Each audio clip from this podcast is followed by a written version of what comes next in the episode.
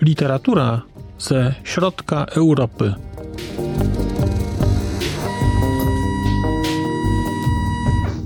Podcast około książkowy. Dzień dobry. Witam Państwa kolejnym odcinku podcastu około książkowego Znak Litera Człowiek. Przed mikrofonem Marcin Piotrowski. Po raz kolejny pojawiam się u Państwa na usznie z opowieścią o książce z Europy Środkowej. Dzisiaj mam dla Państwa refleksję na bazie książki Aloisa Hotschniga Na siedząco lepiej się ucieka. Książka została wydana w roku 2022 nakładem wydawnictwa Od do, łódzkiego wydawnictwa, któremu szefuje pani Sława Lisiecka. I jest ta książka zbiorem opowiadań. Ale jeżeli powiedzielibyśmy, że autorem tej książki jest jedynie Alois Hocznik, to popełnilibyśmy duże nadużycie. Ta książka w języku polskim ma bowiem więcej autorów. A to dlatego, że przekłady wszystkich tych opowiadań zostały przygotowane w ramach warsztatów translatorskich prowadzonych przez panią Sławę Lisiecką w Austriackim Forum Kultury w Warszawie. Opowiadań w tym zbiorze jest 15, tak więc ten zbiór ma 15 współautorów i pozwolę sobie teraz wymienić tychże współautorów, tłumaczy na język polski w kolejności alfabetycznej. Pani Joanna Diduszko, pan Paweł Dydak, pan Waldemar Fortuna, pani Agnieszka Jarzębowska, pani Magda Kaczmarek, pani Beata Kamińska, pani Anna Mużdżak, pani Karolina Pawlaczyk, pani Krystyna Schmidt, pan Tadeusz Skwara, pan Andrzej Sosnowski, pani Zofia Sucharska, pani Agnieszka Szybiak, pan Paweł Wasilewski i pani Ewa Ziegler-Brodnicka. Wymieniam wszystkich dlatego, że mam nadzieję, że z tymi tłumaczami będzie mi dane spotykać się w przyszłości i że warsztaty zaowocują tym, że będziemy mogli czytać więcej przekładów literatury niemieckojęzycznej. Bo młodzież, no nie wiem czy młodzież, ale młodzież translatorska całkiem dobrze sobie tutaj poradziła. Takie mam wrażenie. A co jest w książce? Otóż, proszę Państwa, książka nosi tytuł Na siedząco lepiej się ucieka. I jeżeli znacie Państwo literaturę austriacką w oryginale, czytacie po niemiecku, to możecie się zorientować, że na siedząco lepiej się ucieka. To był jeden ze zbiorów opowiadań Aloisa Hoczniga, ale, ale w przekładzie na język polski pod tytułem Na siedząco lepiej się ucieka znajdziecie Państwo dwa zbiory opowiadań wydane łącznie w ramach jednej książki.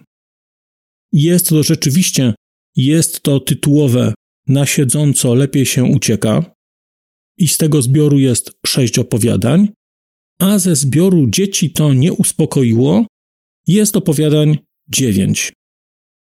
Łącznie więc mamy 15 opowiadań i muszę powiedzieć, że te zbiory są tak różne, jak różne jest lato i zima.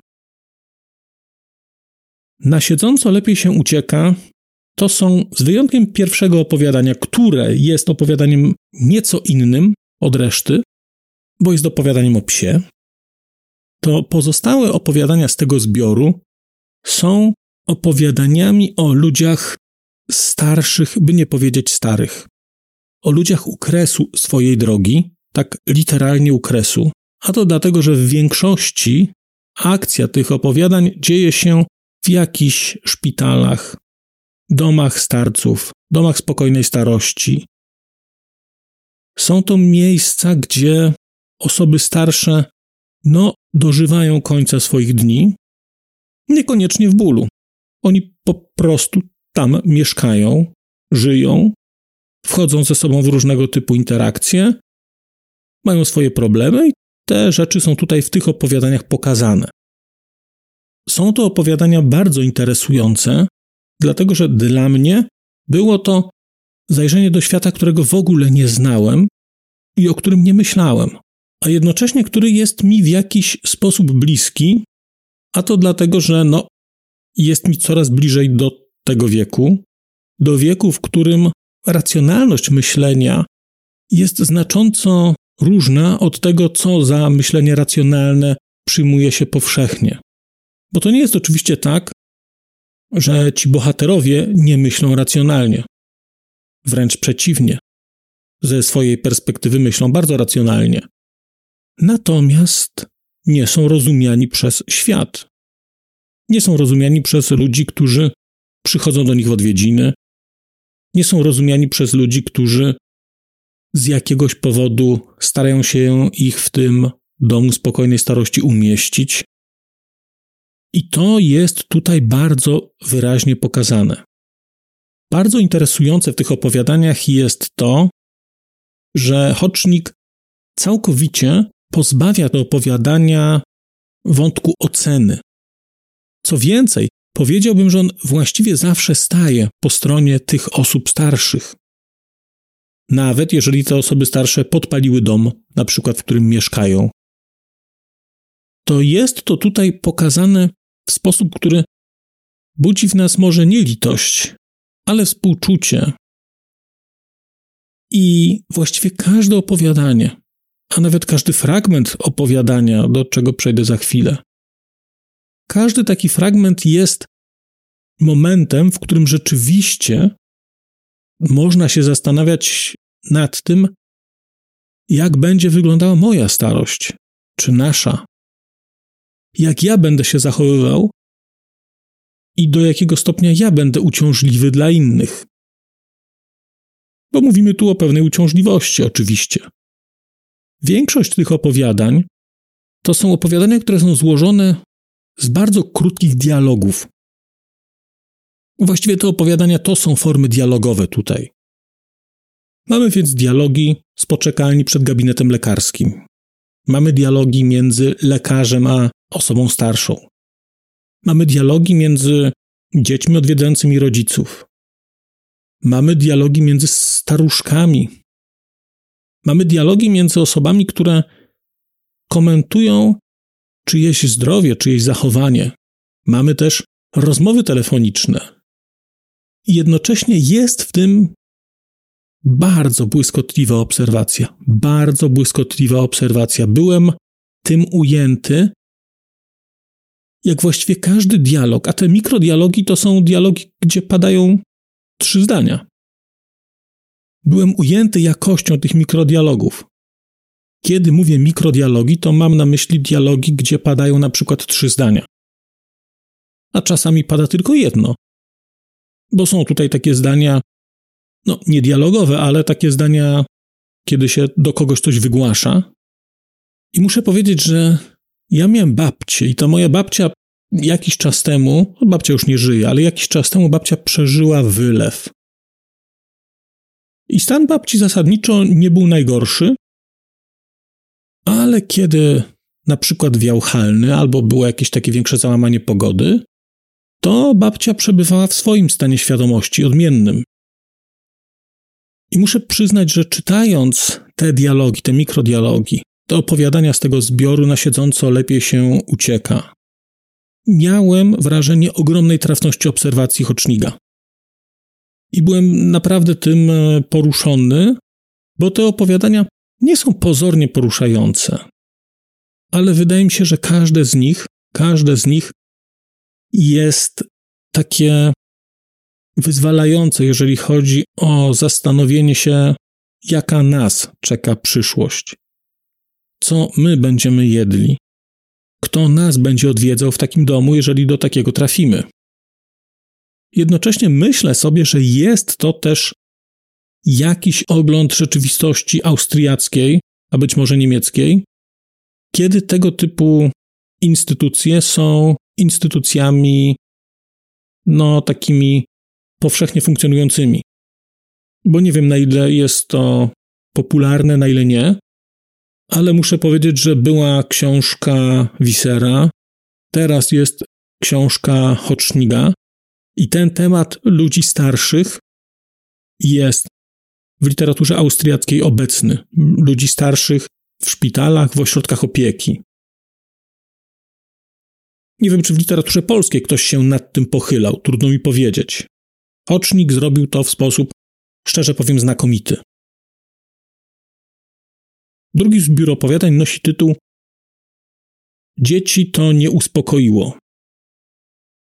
I kiedy mówiłem, że te opowiadania są inne, to są radykalnie inne, dlatego że one są opowiadaniami klasycznymi w formie. Mamy w nich wszystkich narrację pierwszoosobową. Mamy formę, która jest czystą formą opowiadania. Nie ma tutaj niczego zaskakującego, jeżeli chodzi o formę. Głównymi bohaterami tych opowiadań, a właściwie głównym bohaterem jest, możemy się domyślać, autor albo ktoś, kto te opowiadania snuje, dlatego że wszystkie mają formę narracji pierwszoosobowej. W większości bohaterami są ludzie dorośli, a nawet powiedziałbym już starsi, ale są to opowiadania radykalnie różne od tych ze zbioru na siedząco lepiej się ucieka. Cechą wspólną wszystkich opowiadań z tego zbioru jest radykalna niesamowitość. Niby te opowiadania dzieją się w świecie rzeczywistym, dzieją się tuż obok nas, bo widzimy tutaj kogoś, kto na przykład kupuje dom i stara się dowiedzieć czegoś o zwyczajach sąsiadów, którzy leżą na leżakach i nie zwracają na niego uwagi.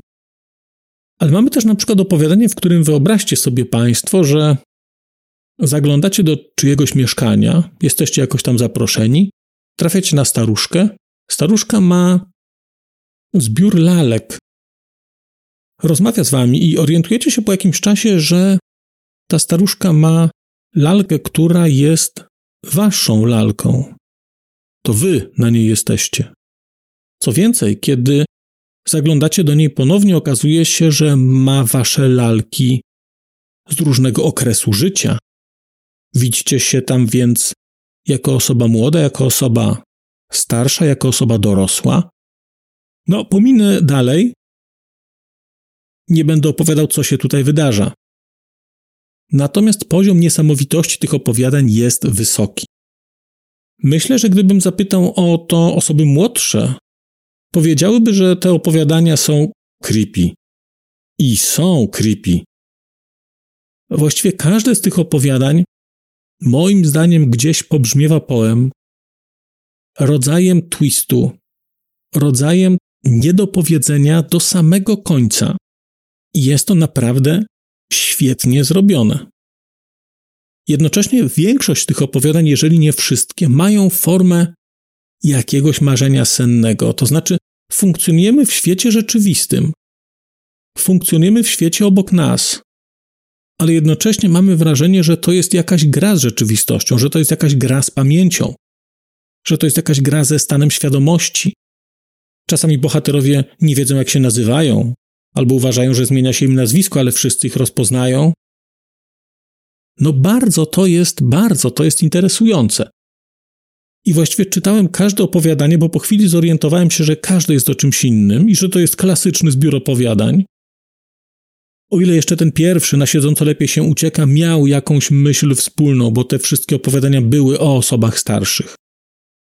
O tyle dzieci to nie uspokoiło, to są obserwacje naprawdę na pograniczu realności i snu. To jest właściwie sen we śnie. Jest to bardzo dobrze napisane, i jednocześnie właściwie każde opowiadanie zostawia nas z takim niedopowiedzeniem. I musimy sobie sami chyba dopowiedzieć, co się wydarzyło, albo co mogło się wydarzyć, albo o co w ogóle tutaj chodziło. No świetne, no świetne to jest. Spotkałem się niedawno z taką opinią, że opowiadania się nie sprzedają, że ludzie w Polsce nie lubią opowiadań. Być może tak jest, być może tak jest. Ja bym zbiór na siedząco lepiej się ucieka zdecydowanie polecał. bo to są dwa zbiory opowiadań, bardzo różne, ale jednocześnie oba te zbiory do jakiegoś stopnia mnie poruszyły, co wydaje mi się jest cechą dobrej literatury. Pierwszy poruszył mnie w takim aspekcie właściwie mojej przyszłości oraz tego, że w ogóle nie zwracam uwagi na ludzi starszych, na to, co oni myślą, jak oni odczuwają. A drugi poruszył mi w aspekcie nierzeczywistości i trochę takiej nieoczywistości życia, nieoczywistości opinii, które o kimś innym możemy mieć. No polecam Państwu, polecam Państwu szczerze, na siedząco lepiej się ucieka. To jest coś naprawdę oryginalnego. Ja w ogóle muszę chyba zacząć czytać więcej opowiadań, bo tak jak cenię opowiadania Sapkowskiego i wielokrotnie mówiłem, że mam wrażenie, że mistrzostwo pisarskie poznaje się właśnie w formach krótszych, bo tam nie może być niczego zbędnego, a musi być wszystko, żeby to było dobrze zrobione. No to, no właśnie, to skoro tak uważam, to powinienem chyba więcej tych opowiadań czytać. A może Państwo poradzicie mi jakieś opowiadania? No, najlepiej z Europy Środkowej, rzecz jasna. Ale mogą być nie tylko takie. Mogą być również jakieś inne, bo może kiedyś odpalę jakiś cykl opowiadaniowy. No, kto wie, kto wie. Bardzo dziękuję Państwu za dzisiejsze spotkanie. Zachęcam do lektury książki Aloisa Hoczniga. Powrócę do Państwa już wkrótce, a tymczasem mówię do usłyszenia. Przez mikrofon, kabel, interfejs oraz zestaw kolejnych czynności, które będę musiał wykonać, żeby ukazał się ten odcinek i nie kaleczył Państwa uszu, żegna Państwa Marcin Piotrowski.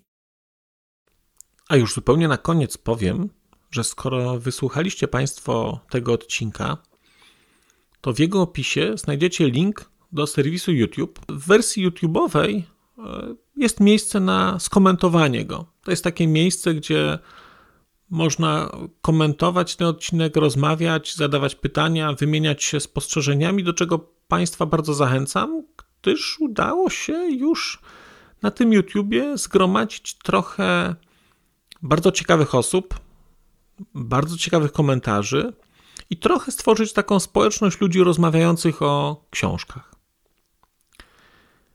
Też na koniec, zupełnie na koniec, e, poproszę Państwa o wystawienie oceny mi w ramach e, tych platform podcastowych, na których Państwo tego odcinka wysłuchaliście. I nieważne jaka ta ocena będzie, istotne dla mnie po prostu, że będzie. Tymczasem się żegnam już naprawdę i do usłyszenia za czas jakiś.